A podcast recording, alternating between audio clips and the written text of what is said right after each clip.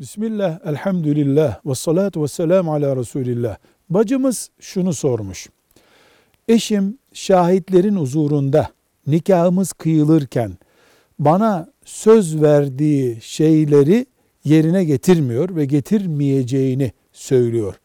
Ben bir boşanma davası açsam günaha girer miyim?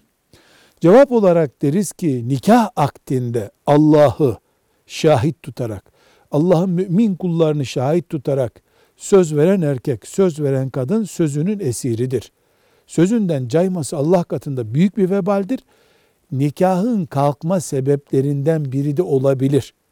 Gerçekten aileyi dağıtmaya değecek şekilde ağır bir konudaki verilmiş bir sözden cayan bir erkeğin tavrını mahkemede boşanma talebi isteyerek kadın cezalandırabilir Bundan dolayı da günaha girmez.